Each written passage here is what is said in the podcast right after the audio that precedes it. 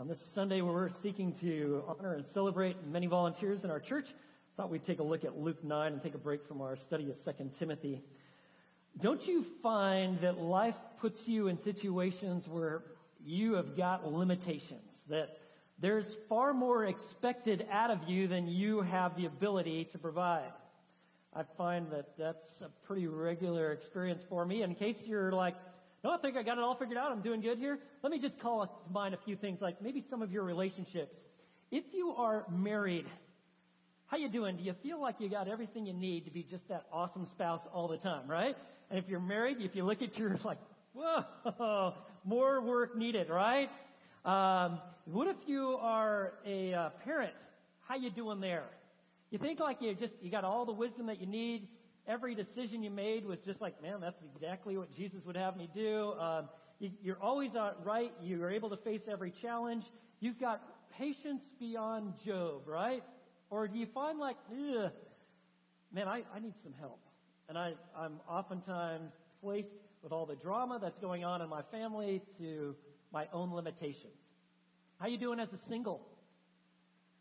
Single and glorifying God as I live, and yet there's times where I just I feel very lonely, and at times there's to honor God in my singleness. That's that's a challenge for me at this point. Or if you're a kid, I mean, think about it for the kids. How how are you doing? You feel like you're able to just honor God with all of your decisions? You feel like you've got the strength that you need for all the choices that are before you to get done not only your schoolwork, but honoring and re- respecting your parents trying to figure out what life is all about, especially in a confusing age where you just look at your phone to find out how popular you are every 10 seconds. And I mean, do you have what you need for life? And then if you think you're doing all right in your relationships, just how about your responsibilities? Like your ministry to others. Let's say you're one of the many volunteers like in our church. Do you have what it's, what's called for, whether you're working with our children or our students, college, you're involved in a Bible study, life group leader, you're working on the campus with our grounds. Do you have what you need to face the responsibilities that you face? And you know, as a Christian, much of what you do during the week is really supposed to be a ministry. Did you know that? Your job is one of the primary ways in which you serve the Lord. And your jobs require skills, uh, consistency, creativity. You got to have discernment. You got to make good decisions. You got to be able to deal with all these people problems. You got to meet requirements. Don't you find that your jobs put you in a situation where, man, I need resources beyond myself? How often God puts us in situations where we are at the end of ourselves, and He does that for a purpose. You see, God puts us in the difficult so that we can learn that He is the God who is able, that He is the God of possibilities. This is something that the Lord wants us to understand. He wants us to have a vision of Him as He is, profound, far greater than you and I imagine. Oftentimes we put God in a box. Did you know that when you read through the Gospels, the first four books of the New Testament that cover the, the life, the death, the burial, the resurrection of Jesus, there are only two miracles that are recorded in all four Gospels. Does anybody know what they might be? Wow. Okay. Okay, yes, there is, there's the miracle of the resurrection. That's it. That's, it's in every four Gospels. So you remember Easter, and I heard it. Uh, there was the feeding of the 5,000, which tells me that we got folks that can read the notes, and you did, uh, did so ahead of time, right? Yes, the feeding of the 5,000 is recorded in every single gospel account. It is there for a reason. God does not want us to miss the foundational principles that he teaches through this miracle because it is essential to the Christian life. How does God do his work through his people? How does God do his work through his people? On this Sunday that we're trying to honor and celebrate volunteers and people who see themselves in ministry and are actually doing it, taking these steps of grace, we want to make sure that every single person knows how God does his work through his people. And that's why I've asked you to take a look at Luke chapter 9.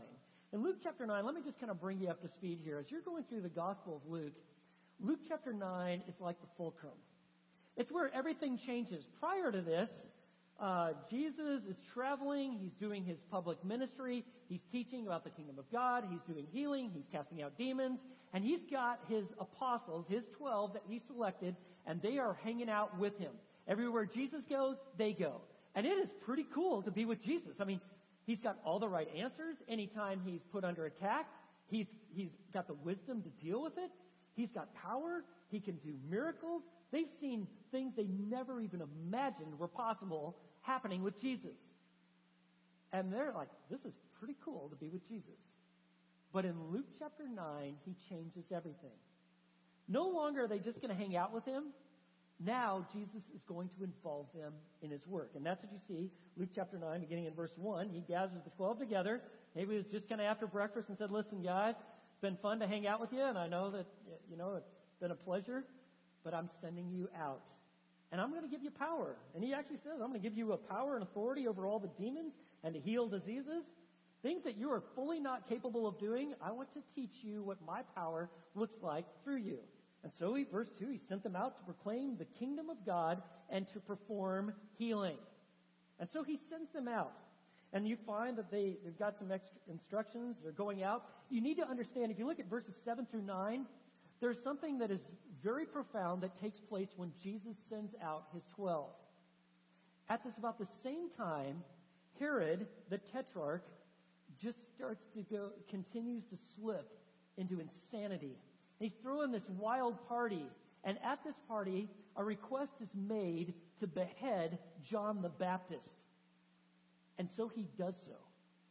All of a sudden, the fire is being turned up. The people of Israel were recognizing that John is no common man. This is a prophet of God. And now he's been beheaded. And they, even though they didn't have texting and Twitter and TV and Instagram, they had the ability to communicate.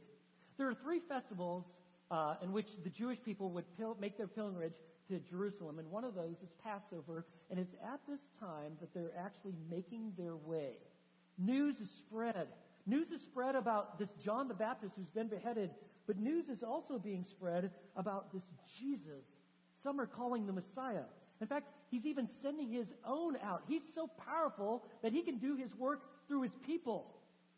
And it's at this point that we find that they, in verse 10, the apostles are returning and what tales they have to tell. Look at it, verse 10. When the apostles returned, they gave an account to him of all they had done. I mean, this was astounding.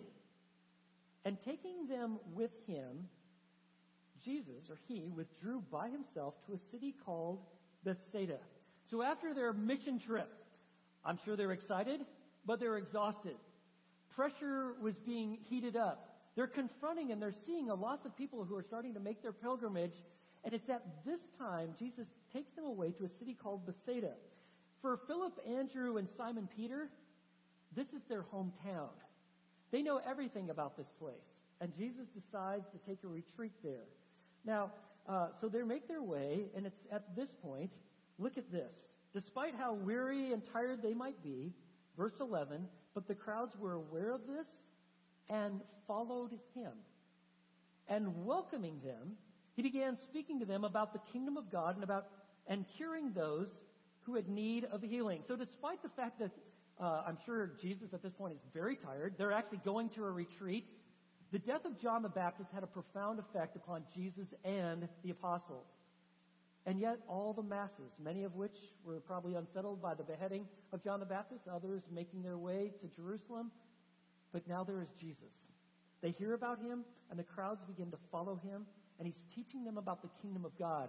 The kingdom of God is the rule and reign of the king. Because the king is present, the kingdom of God was in their midst. And all those who show allegiance to the king are now a part of the kingdom. They are, they're his children. He's their Lord. They are his servants. And so Jesus is teaching and talking with all of these people and bringing about these miracles. And notice verse 12.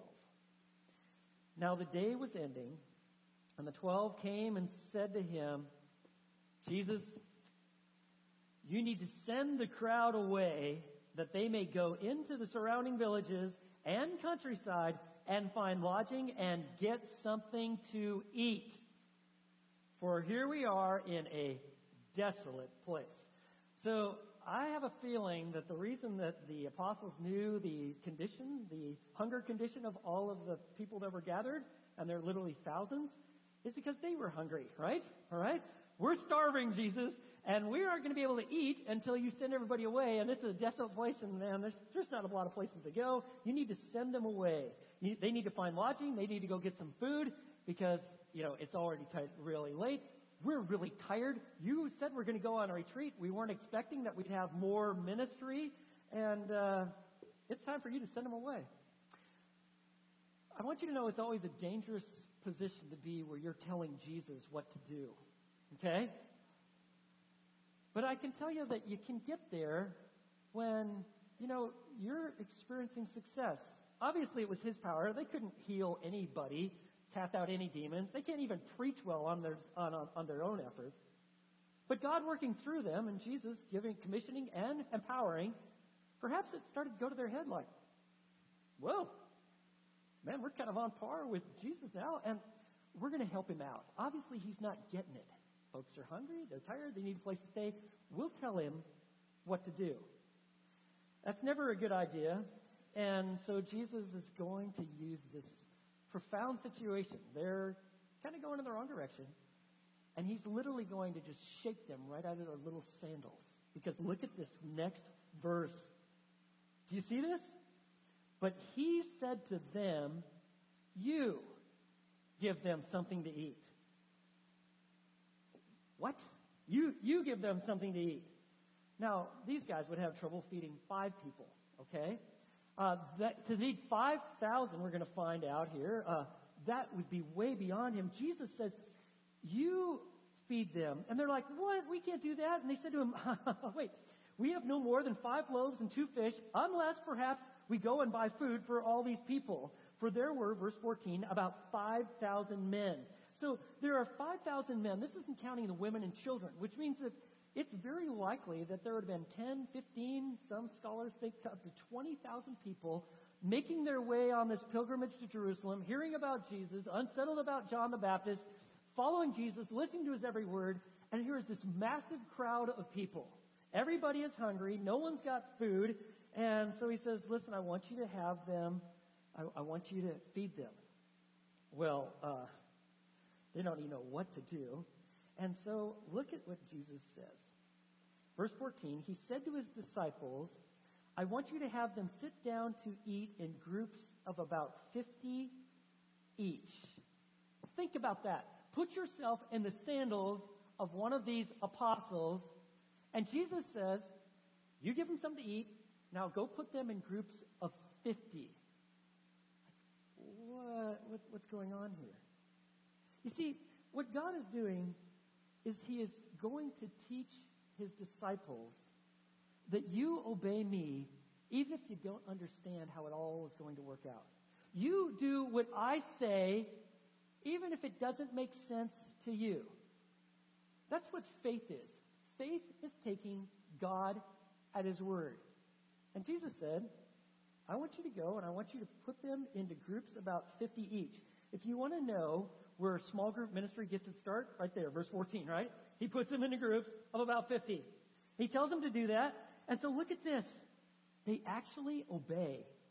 They did so and they had them all sit down.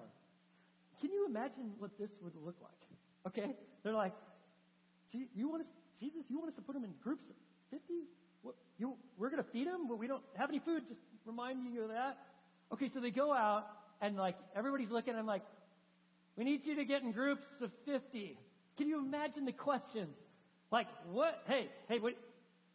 What are we doing this for? Uh, I think we're we're going to eat, but we're uh, we just need to get in groups of 50. Did you bring some food for us? Uh, well, no, we're not used to thinking that far ahead. No, we, we didn't. We didn't actually know all of you were going to be here. Did you see Jesus with any food? Uh, you know, I don't believe we did, but just, just, just get in groups, you know? And so they're getting everybody in groups. Everybody's looking at them. These guys, the apostles, was like, oh my, what, what are you doing? You know how you don't want to feel awkward, right? Especially you see this with younger people. Like, the worst thing is to be feeling awkward, right? And having people look at you and asking questions, and that's where these guys find themselves. So they're getting them into these groups. They're learning to take God at His word. That's what faith is. Friends, this is so profoundly important in walking with Jesus.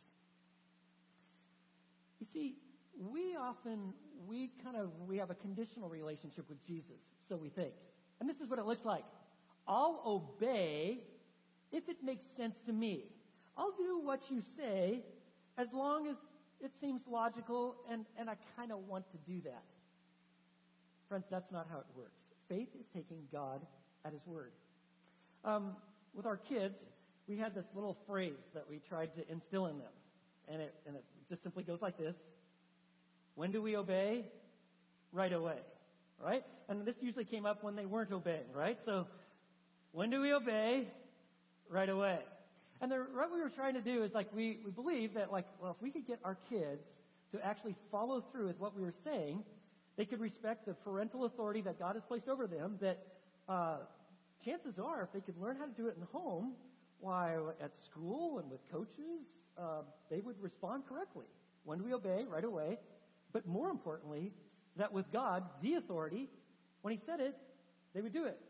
Now, obviously not 100% here, we're still working on it, but that's the idea. That's what Jesus is teaching His people. I say something, even if it doesn't make sense to you, you do it. You obey. They're training. And so they did it. It was difficult. I'm sure they had a lot of crazy looks. It seemed unusual, but they were learning to trust Jesus and to take him at his word. And then look at this. Look at verse 16. They obeyed. How powerful that is.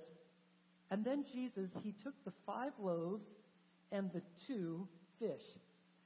Now, the disciples themselves didn't have any food. We know that from John chapter 6, where this miracle is recorded, that somehow the apostles had found a little boy who had a smart mama who sent the boy uh, with a lunch. You might get hungry along the way. So she sent him with, uh, you know, five barley loaves, okay, like little biscuits, and two fish, okay? Now, don't get the idea that this boy had like some tuna strapped to his back, you know, and he's just kind of walking like that.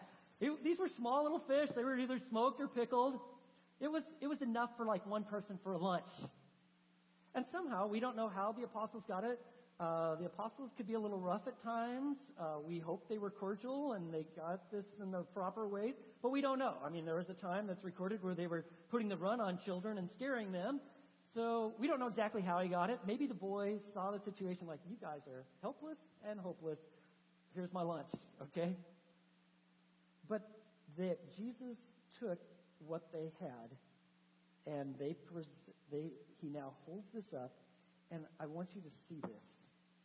They only have five loaves and two fish. It is completely inadequate for the task. There's something profound about how little there is, yet the need is great. Jesus seems to take special note of those who have little and offer it all. Here's one example. Later on in the Gospel of Luke, Luke 21, maybe uh, it's been overlooked way too often, there is a, a widow. And um, it's at the time where people are going to the temple and they're giving their offering. They're presenting their financial offerings to the Lord. It's an expression of worship. And people are adding, and, and some of these folks are making a great show. You know, like they converted all of their resources into like change that is going to make a lot of jingle when it gets presented, right? So you get a lot of attention when you're at the temple making your offering. But there is this widow, and like all she has is two small coins to live on, and she goes very quietly and she places it in the offering. And Jesus at the temple then like calls a timeout and says, listen to this. You see that poor widow putting those two small copper coins there? He said this. He said, Truly I say to you, this poor widow put in more than all of them. And listen to what he said. For they all out of their surplus put into the offering. But she out of her poverty put in all that she had to live on. Jesus takes note of what we would consider little and insignificant. Friends, what we need to learn to do is just whatever you've got. It's, you just give it to the Lord. Whether you think you have much or little. It's like, Lord, it's yours. And so that's all they have. Five loaves, two fish, verse 16, and looking up to heaven. Jesus blessed them, and this has the idea of just giving thanks to God. This would be customary among the Jews to pray and to thank God for whatever meal they were going to have. We see that even today. Christians thanking God for the food that they have. He blessed them, and look at this. He broke them, and he kept giving them to the disciples to set before the people. This was literally creation power. Five loaves are multiplied hundredfold. All of a sudden, there's more and more fish, and he keeps setting this out before the apostles. They're, they're standing there, they're grabbing like empty baskets, and they're like putting food in there, and they keep, this is creation power. Can you imagine? Put yourself in the apostles' shoes right there. You're standing there in your sandals, and you're seeing this happen. For anybody that saw this, why this would remind them of these miracles of God's provision. Remember, like when they were on the Exodus and they were making their way to the promised land, the people of Israel, and God provided manna from heaven. Or remember, like Elijah, who was uh, had the situation where he multiplied oil and flour for that widow at Zarephath. Or remember Elisha, who actually had multiplied those 20 loaves, where God continued to provide. Now they're seeing the creative, miraculous power. They're seeing Jesus for who he is. He is God supreme. He can literally bring about a multiplication of food. And they're seeing it. And so what they do is they take this food and they start presenting it to the groups of 50, you know? And can you imagine? They're like, whoa, where did all this food come from? Well, well, Jesus gave it to us. And so they're giving the bread and the fish and they're having everything they could. And then, of course, you know what happens is that you run out, right? What do you do when your hands are empty? Where do you go when your heart has been depleted? There's just, there's no more to give. You gave everything you got. You go back to Jesus. Please don't miss. When they discovered, whoa, uh, I don't have anything more to live, and you had all these hungry eyes, like, where are my fish, right? Where's my Taco Bell meal? I mean, where is it? And they're like, just a second. And they went back to Jesus. And do you see that? He kept giving. It's in the imperfect tense, meaning he did it over and over and over again. He just kept keeps giving this food to the disciples and they set it before the people. You want to know this that when you're giving frequently, you will be empty regularly. When you're giving frequently as a parent, as a spouse, when you're giving frequently in a ministry, you're going to be on a regular basis, you're going to be empty. Don't get thrown off by that. That is meant to tell you it's time to go back to Jesus. He's going to give you all that you need to accomplish all that He's asked. And that's what they're learning. You see, the Christian ministry is about learning how to live in God's power and not our own. Remember, like Zechariah 4 6, it says, It's not by might nor by power, but by my Spirit, says the Lord. I'm going to do my work through you. You trust me. And when you're empty, you keep coming back to me because I will provide at the right hand, right time. So when your hands and your heart are empty, what we need to do is we keep coming back to Him. When you feel drained and depleted, and you will on a regular basis, you keep just going back to Jesus. Uh, I remember hearing from Chuck Swindoll, and he spoke of this situation where he went and visited these missionary friends of his in Japan. Now, if you don't know this, Japan is like the missionary graveyard, okay? Uh, there are just people that go with high hopes to share the gospel and the love of Jesus, and Japan just kind of wrecks them and just kind of relegates people to the sideline. Um, when I was years ago, I spoke at the Nagano Bible Conference and spent a week there teaching the scriptures. It was wonderful. And it's interesting that I met all these uh, American missionaries, and they really weren't doing missionary work anymore. They were English teachers now, and they talked about how hard and how difficult it was to try to minister here. Well, when Swindoll goes, he shows up, he goes to this, this missionary couple's home. The guy's gone. The wife said, It is bad, man. What we're going through is rough. You need to understand something. You, missionaries, pastors, they go through some incredible difficulty. It's like the idea of like just like I'm wiped out and I'm ready to call, throw in the towel. That happens pretty regularly. It is rough and it is tough. So Swindoll, hearing this, and she goes, Yeah, he's, he's down in his office. That's where you're going to be able to find him. So Swindoll goes down there thinking, he's going to hear like, that's it, we're done. Okay, this guy is ready to say, I, you know, I, I'm, there's something else I've got to do because this isn't working. But when he gets to this guy's office, he looks in the window, and far from seeing this guy in like total despair and writing his letter of resignation, he uh, he sees this guy. He's got his Bible open and he's got this hymnal open, and he's he's reading psalms and he's singing hymns, and he just stood and just watched him. And he learned a profound lesson about being in Christian ministry. You see, when you're depleted and have to end yourself, you just go back to Jesus. When your hands and heart are empty, you go back to Him. You know, and I want to address something. I would imagine that many of you have experience where, okay, I, have gotten this principle. You know, I've, I've, I've actually encountered this before, and so I do go back to Jesus that sometimes He doesn't provide the way that I think He should. How do you respond to that? Let me just uh, throw out some possibilities. When it's not happening like you think it should, let me throw out some possibilities of what might be going on. Something that might be going on is that God is glorified and that you and I learn how to wait. If you've ever read the Old Testament, you know that God is not in a hurry.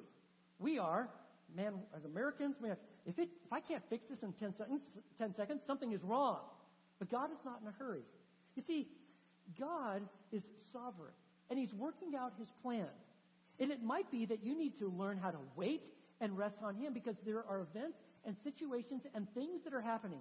There's far more going on behind the scenes, what you do not see, than what is visible and in front of you and what your mind can comprehend.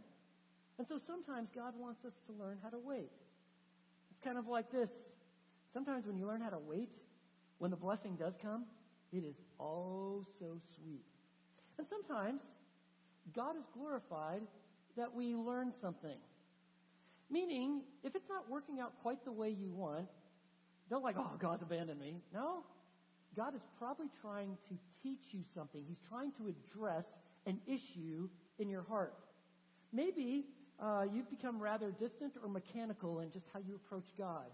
And so what he does is he kind of has like a divine pause in which he addresses a heart issue in your life. You see this um, in a situation what Paul writes about in 2 Corinthians chapter 12. In 2 Corinthians chapter 12, he talks about like the surpassing greatness of the revelations that he had.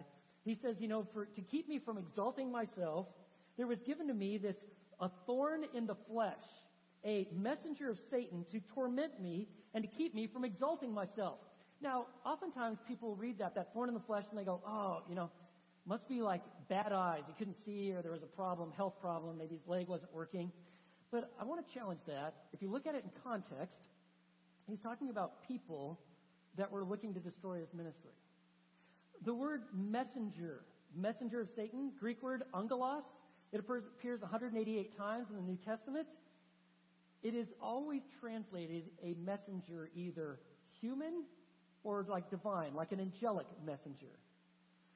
So context and the word itself leads you to believe that this was probably some people that were tearing him up in his ministry, slandering him, ripping him apart.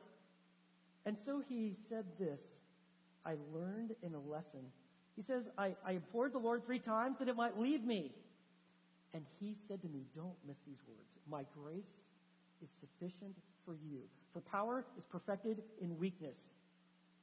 Power is perfected in weakness. My power in your life. And so he says, Most gladly, therefore, I will rather boast about my weaknesses so that the power of Christ may dwell in me. Therefore, I'm well content with weaknesses, with insults, with distresses, with persecutions, with difficulties, for Christ's sake. For when I am weak, then I am strong. When I am weak, that is when God's power is put on full display because obviously I don't have what I need apart from Him. That's why His grace is sufficient. And sometimes God is planning to do something very different than what you might be praying for. Like, God, the solution seems apparent to me. This is what you need to do. God says, hold on. I've got something much different and much better in store. But what this miracle is meant to teach us is that God is able to give all that I need to accomplish all that He's asked. It's really a principle that you find throughout Scripture. You remember in Daniel chapter 3, there were these three guys. Their names were Hananiah, Mishael, and uh, Azariah. Remember them? You might know them as Shadrach, Meshach, and Abednego. But in Daniel chapter 3, uh, King Nebuchadnezzar of Babylon had this awesome idea. This was such a good idea. He created this golden image of himself, and he's like, since I am the world ruler, how cool would it be if we gather everybody together? I'll bring the best bands in town, and at my signal, everyone will bow down to this image of me. Doesn't that sound awesome? Isn't that so great? The epitome of self-centeredness. It'll be a wonderful day for me. Please, everybody do this. So he sets it all up. And of course, everybody bows down, but three guys, Shadrach, Meshach, and Abednego, you can change our name, but you can't change our heart. We're not going to bow down because we actually know the one true God, and you are not it. Well, Nebuchadnezzar's like, maybe you misunderstood me. Let me make myself perfectly clear. They blow the trumpet, you bow down. And if that doesn't bring clarity to your thinking, you see that furnace over there? We're going to stoke that up so hot, it'll singe the people that even get near it, and you're going in it. And this is what they said.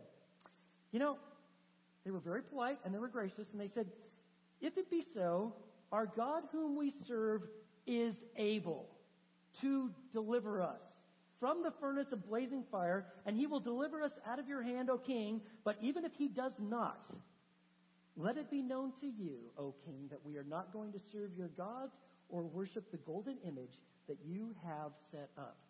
Our God is able to rescue us from the furnace. I know that seems impossible, but he can because he's God. And even if he doesn't, one way or the other, we're getting rescued.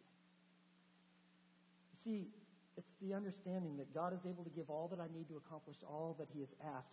Remember like the prayer in Ephesians chapter 3 verses 20 and 21? Now to Him who is able to do far more abundantly beyond all that we could ask or think.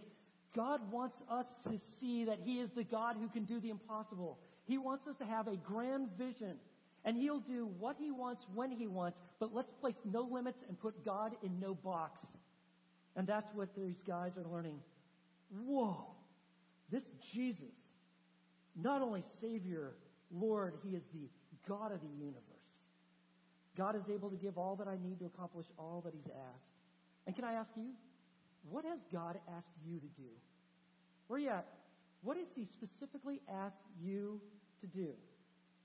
In your ministry, in your home, what is your next step? What is the next step that God is calling you to engage in and to do?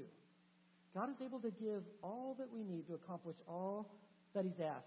With your relationships, with your parents, with your spouse, is God calling you to forgive someone? Doesn't He actually give you the resources to do it? Isn't He called you uh, to be involved in His work? Isn't He called you to live for His glory? God is able to give all that you need to accomplish all that He's asked. Well, these guys, these apostles, they're learning this in the most dramatic fashion. And you always want to remember God's faithfulness. And so look at verse 17. And so they all ate and were satisfied. How about that? And the broken pieces which they had left over were picked up, 12 baskets full. I want you to know that it is biblical to have leftovers and to save them. There's the verse right there. Verse 17. See that? I know that's going to go on someone's fridge. I can just see it right now. Okay. You see what Jesus did? There was 12 baskets full of leftovers, okay? And so, how many apostles do we have? Oh yeah, that's good. And how many baskets of food, of leftovers do we have? 12. You see, Jesus says, you know, I want to make sure that you never forget this. So each one of you got a basket. It's plumb overflowing full. And I want you to carry this around because I never want you to forget that I can give you all that you need to accomplish all that I've asked. And so they see this. But it's really interesting when the this event is recorded in the Gospel of Matthew in Matthew chapter 14. Do you know how long it took for the apostles to forget the message of the feeding of the 5,000? One chapter. In Matthew 15, they encounter a situation where there are 4,000 men, not counting women and children. And this time, they've got a few more pieces of bread and a few more fish, and they're like, whoa, Jesus, we gotta, what are we gonna do? We all these people, they're super hungry, and this is all we've got. They forgot, and so Jesus had to repeat the lesson. Friends, this is how we live. This is the nature of the Christian life. You just keep coming back to Jesus. What a friend we have in Jesus.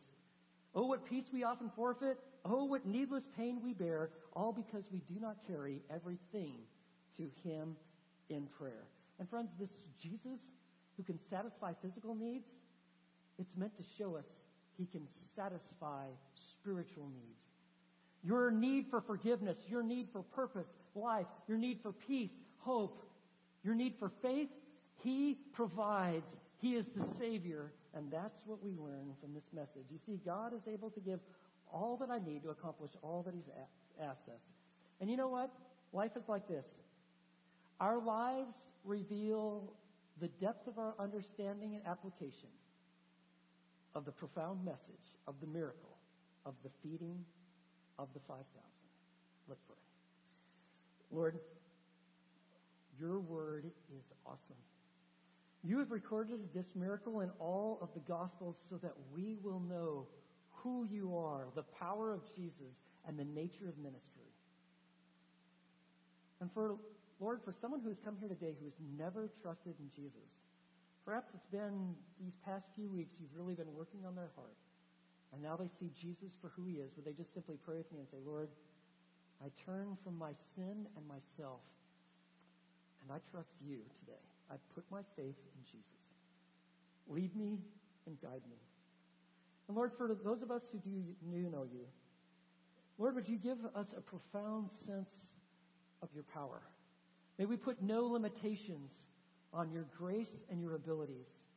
And may we learn to keep coming back to you, for in your hands and in your heart we find all that we need to accomplish all that we have been asked to do. For your glory, we pray in Jesus' name. Amen. Well, that is a profound miracle. I hope that we never forget the message and the miracle of the feeding of the 5,000. On this Sunday, what we wanted to do is we wanted to take a Sunday just to celebrate and honor all the many volunteers that we have at Fellowship Bible Church. And so, uh, if you have been in a situation where you have volunteered in a ministry in this church, whatever that might be, uh, first of all, we'd like to just ask, could you stand because we just would like to acknowledge you. So if you've volunteered for a ministry and fellowship in some ministry capacity, could you stand? And I know there's over 200 of you, so could you, we want you to know how grateful we are for you. Awesome. All right, you can have a seat. Uh, we have a gift for you that's uh, you'll find in the back, but we want to know how grateful we are. And just as your friend and your pastor, Jesus is very much alive and doing his work through his people. And I am so grateful for your investment, your willingness to serve, sometimes behind the scenes, some in very public scenes, but you're like, Jesus first, just do your work through me. We want to thank you. And we've got a little video just to highlight just a few ways we see God at work through you. Thank you.